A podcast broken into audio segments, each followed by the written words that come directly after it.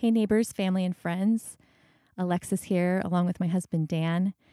We're so excited to have this touch point with you midweek. Um, so much has happened in the past week. We've just all been kind of along for the ride, um, seeking the presence of God in the midst of it all. So we're excited to have this conversation with you today and just to have a moment to invite the Holy Spirit to speak to us all in the midst of all this. Yeah, so wherever you find yourself, obviously the news feeds uh, continue to, uh, I don't know, just multiply the the information that's coming at us, and it seems that COVID nineteen and its spread is actually ramping up. I was listening to a New York Times reporter yesterday who's been following this since its inception back in Wuhan, and he was saying that uh, in the United States, Americans are not self quarantining the way or to the degree that we need to to slow the spread of the virus. Just this morning, a couple hours before Lex and I started recording this podcast, Cuomo released a press report saying that the rate of infection is doubling every three days. That one of his expert consultants had told him you know, we thought this was a freight train coming across the country at us, and now it looks like it's a bullet train coming across the country at us. The point being, um, we need to take even more extreme measures to mitigate the spread of this disease. And we may actually at some point face scary things like martial law being used to enforce the self quarantining protocols.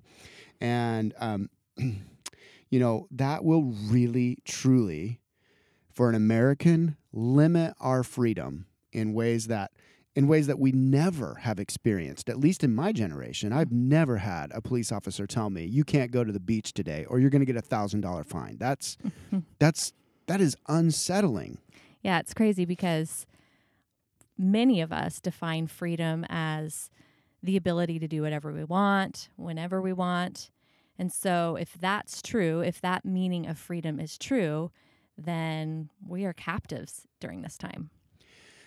Yeah, we are, uh, in some sense, being imprisoned by this invisible enemy. And that's what we want to talk about today. We want to talk about uh, a word that was given to our community through one of our leaders. Um, before the lockdowns began, we were having a prayer time together. And um, this brother said that God had really spoken to him in our time of prayer, saying that this coming season for the church will be a time where we need to practice freedom in a time of quarantine.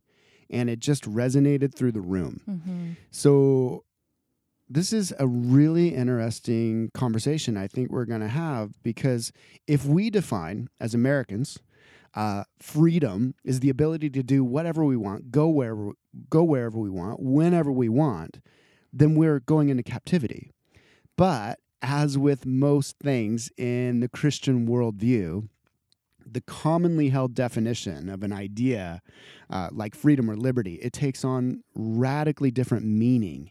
Um, yeah, there's this upside down, counterintuitive reality to the kingdom of God and his people. And so you have things in scripture like, in order to be great in God's kingdom, you become the servant. Um, in order to be exalted, you actually take the place of humility. Yeah, this is, yeah, that upside down thing is so important. And so here we are uh, in lockdown right now. Uh, most likely, uh, not certainly, but most likely going to face even more stringent lockdown for the well being of our family and friends and for our own well being, to be honest.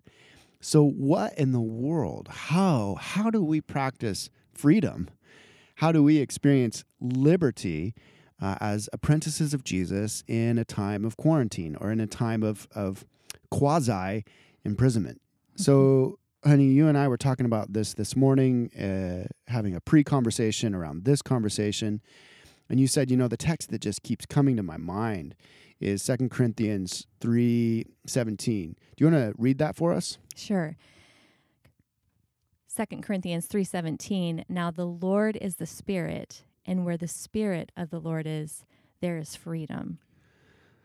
That is a fascinating uh, and powerful verse in a time like this. Actually while we were having the conversation, one of our another one of our neighbors leaders, she sent this text to us where she was talking about how, um, you know, what we're experiencing right now uh, may become like a prototype for what the church will be in the future. And in that, she said that she had heard the Lord saying that we, the church, um, through the act of being simple and being still and in the spirit, in the spirit, she said that is a key for this coming time for us. So we have this verse the Spirit is the Lord, the Lord is the Spirit. Where the Spirit of the Lord is, there is freedom.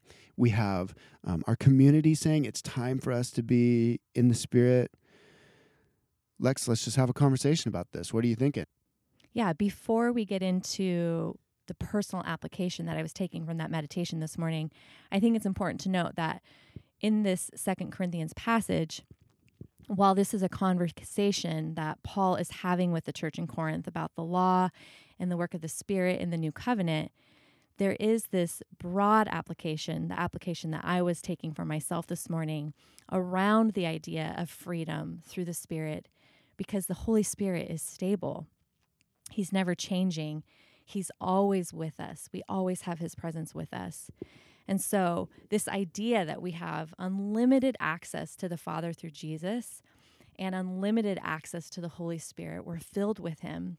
And so, His fruit can be overflowing out of our lives. And so, Paul gave us a list of what this abundant fruit overflowing out of our life looks like. In Galatians 5 22 through 23, it says, But the Spirit, but the fruit of the Spirit is love joy, peace, patience, kindness, goodness, faithfulness, gentleness, self control. And so this means that in a time where some of our liberties are being denied, we can't go to the movies and eat out and hang out with friends and be in physical community with one another, we can still, as believers, live out of this kingdom freedom that we've been given, manifesting the fruit of the Holy Spirit through love for the other, joy through our circumstances, peace in the midst of panic, kindness and goodness toward our neighbor. I mean, the list goes on. Yeah, you know, we're so used to um, our freedom being outward, where we are able to go do whatever we want to do and hang out with whoever we want to hang out with. But we spent the weekend really as a church starting Friday night meditating in Psalm 23. It was so good. Yeah, it was such a beautiful time. So beneficial for me, so beneficial for so many of us. And the psalmist ends that particular prayer saying, In the presence of my enemies, in the presence of COVID 19, this invisible little virus that's just bringing the world to its knees, there is a table that God prepares for us a feasting table. And in this idea of experiencing liberty and freedom in the midst of quarantine, God is preparing a table in our homes. And it's a table full of His presence, full of uh, uh, an overflow of love, an overflow mm-hmm. of joy, an overflow of peace, all as we engage in scripture meditation, as we engage in prayer, as we are forced really to lay down and become still. So we get to eat from this buffet of the Holy Spirit's presence. And as I've said multiple multiple times, I, I think that what that is going to do in each of us personally and corporately in the church culture is bring about this awareness. So some of the marks of a community or of individuals that are filled with the Spirit, living in the liberty and the freedom of the Spirit, they're laid out in the New Testament. Mm-hmm. And we have multiple examples. And so we want to walk through some of those and just kind of talk about some of those and then make some concrete, pla- like practical applications from our own home. If you find them helpful, great. Of how we're implementing worship, how we're implementing patience, how we're implementing walking in peace in the midst of all the panic. Um, one of the first ones that came to my mind, I think, Hun, I'll just have you read this passage and then we'll talk about it, is there's this incredible story in the book of Acts where the Apostle Paul is in the city of Philippi and he is literally been put in prison with his buddy Barnabas. So it's not coronavirus, it's not self quarantining, it is the Roman Empire saying to these two Jewish men, Stop what you're doing. You're not allowed to go anywhere. You're not allowed to speak to anybody. And they're literally imprisoned. And so, right there, just don't gloss over that. It, it, you would think that they would be in prison crying out to God, Oh God, free us. Oh God, how are you going to do your work if we're imprisoned? What are we? And you would think that they would be slipping into a depression, that they would be frustrated, that they would be bitter, that they would be discouraged. But instead, Luke tells us, the Acts historian, the author of Acts, he tells us that in the midst of their imprisonment, when all of their liberty had been taken away, they were relying on the Holy Spirit and they were singing. Mm-hmm. Do you want to just read that passage for us? Yeah, Acts 16, 22 through 34. The crowd joined in the attack against Paul and Silas, and the magistrates ordered them to be stripped and beaten with rods. After they had been severely flogged, they were thrown into prison, and the jailer was commanded to guard them carefully. When he received these orders, he put them in the inner cell and fastened their feet to the stocks.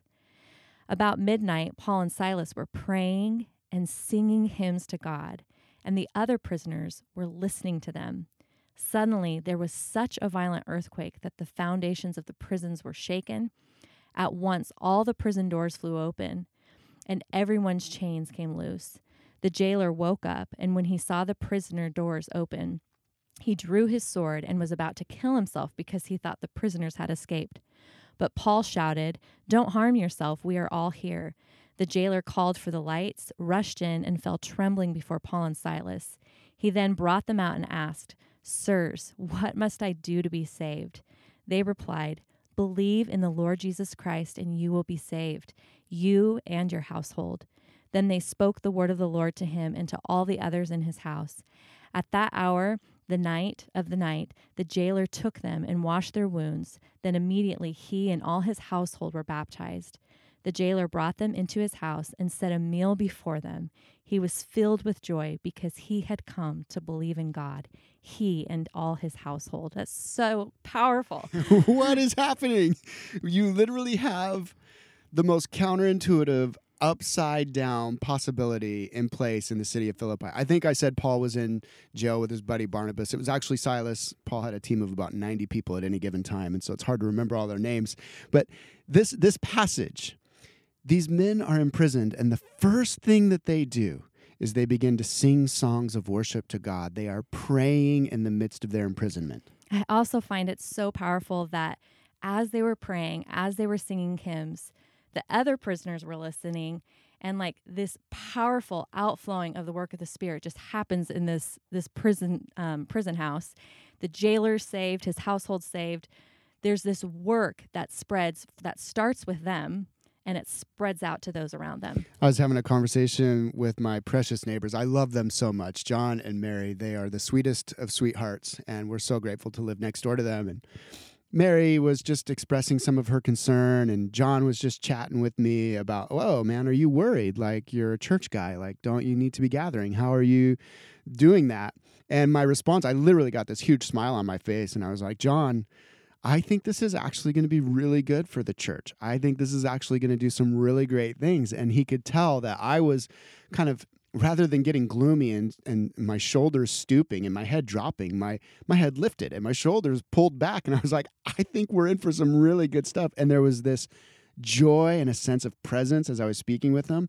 And my neighbor was listening to a song being mm-hmm. sung and a prayer being prayed in the midst of God's people as we're all quarantined, as we're all imprisoned. And I could tell and I'm praying that the Spirit will use those moments to continue to draw our neighbors into our community while while we're sharing and singing and praying. I mean, even oh gosh, this is so great.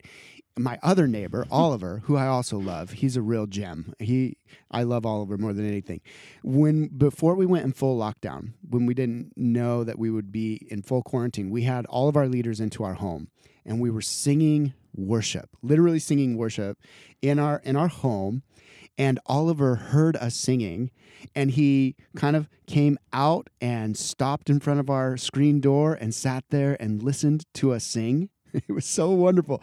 And then after that meeting had concluded, Oliver came over, and uh, he he's Moldavian, so he has this this really intense accent. And he, you're singing, it so beautiful, so beautiful. I will join you. I so beautiful. And, and so my neighbor was hearing the songs of the prisoners, metaphorically speaking, and it lifted his heart. Mm-hmm. Neighbors there is a worshipful, prayerful, uh, joy filled reality to you praying and singing hymns to your God that will produce a liberty yep. that others that others will be listening to. Yeah, and so we have freedom in quarantine looking like worship. I think the second one we want to highlight is how freedom in quarantine looks like pure joy. In Philippians 4 4 through 7, Paul says, Rejoice in the Lord always. I will say it again, rejoice. Let your gentleness be evident to all. The Lord is near. Do not be anxious about anything, but in every situation, by prayer and petition, with thanksgiving, present your requests to God, and the peace of God, which transcends all understanding, will guard your hearts and minds in Christ Jesus. And so, Philippians is a book of joy written from prison shortly before Paul's martyrdom. Yeah, over and over and over. Uh, yeah, the book, literally, one of the primary themes through the book of Philippians is joy, joy, joy, joy. And Paul is in the depths of a dark, cold, clammy Roman prison. Uh, yes, just prior to his beheading uh, by the Roman Empire. What is that? What is that in a human being that in the midst of chains, and that in the midst of imprisonment, in the midst of all liberty and freedom outwardly being taken away, Paul encourages his communities, which, by the way, the church spread through his letters. The, the work of evangelism and conversion and church planting didn't stop because Paul was in prison. That's something to ponder in and of itself. Mm-hmm. But there was a joy in this man, and it is because Paul had come to a place of surrendering all of his earthly liberties, knowing that the kingdom of God, the kingdom of heaven, was more real than the prison he was in. And it became his reality, it became his focus, and it became his message. And so he could encourage from prison all of his readers, all of his communities throughout Asia Minor to rejoice in the Lord always. Loved one, you have to make that decision. If you're finding yourself in a time of, of quarantine, and for our singles who are living alone and you're experiencing that loneliness, though it's difficult, choose to sing a song of praise to God. Mm-hmm. Choose to pray, choose to press into the Spirit. Ask Him to fill you with the fruits of love and joy and peace. Pray that God would direct your steps in songs to Him, and there will be an overarching uh, reorienting of your perspective and a sense of joy that rises up in the middle of this time of quarantine and imprisonment. Yeah, and I love how he says with thanksgiving present your request to God. I do think that there there is this link that's between thankfulness and joy. Just in our circumstances, taking our request before God, petitioning before God, but there's this heart of thankfulness that through what's happening, we're giving thanks, we're seeking our God, and there's this link there that thankfulness looks like pure joy. So good.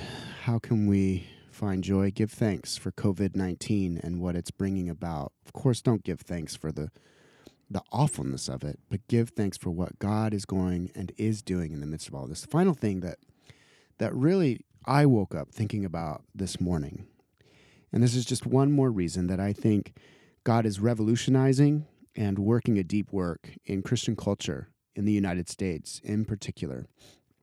We are imprisoned in some degree right now, uh, but the author of Hebrews, he wrote to a community that was facing horrific persecution. And he encouraged them at the very end of his letters to continue, Hebrews 13, verse 3 Continue to remember those in prison as if you were together with them in prison, and those who are mistreated as if you yourselves were suffering. Throughout the history of the church, it has been commonplace for Christians to be imprisoned. Today, all around the world, we have brothers and sisters who are facing not only COVID 19 and the plague, but they face imprisonment. Pastors are imprisoned all across the globe. There are men and women, brothers and sisters, right now, as these words are going into your ears, there are our brothers and sisters who aren't self quarantining because of COVID. They are behind bars. Mm-hmm. They are being tortured. They are being separated from their friends and from their family.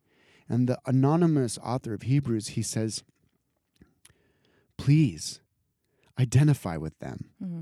Continue to remember those in prison as if you were together in prison.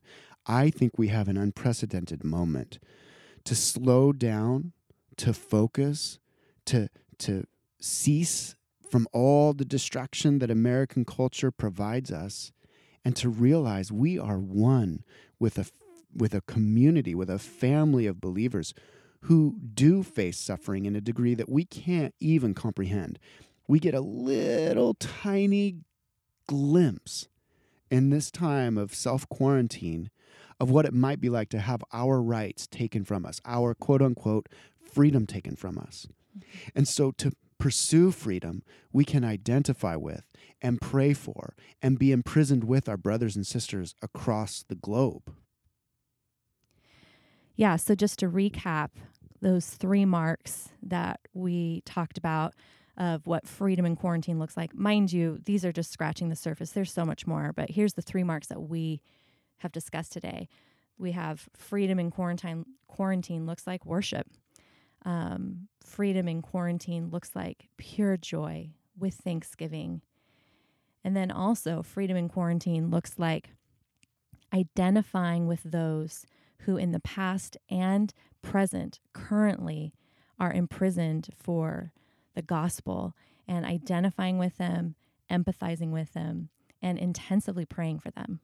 Yeah, and all of that is encapsulated in the presence of the Holy Spirit. Where the Spirit of the Lord is, there is freedom. And so, God the Holy Spirit is present with you today in quarantine to bring you to a place of worship, to bring you through gratefulness and thankfulness to a place of joy, to take time and Google, uh, you know, our brothers and sisters in unreached people groups and in severely oppressed situations and pray for them. Pray for those people groups by name.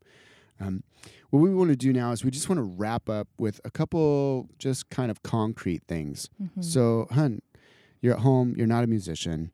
Um, talk about what is worship when you're alone, when you don't have a musical instrument.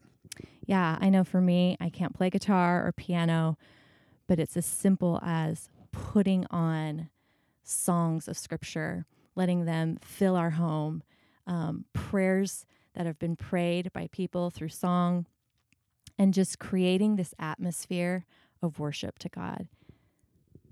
I love that.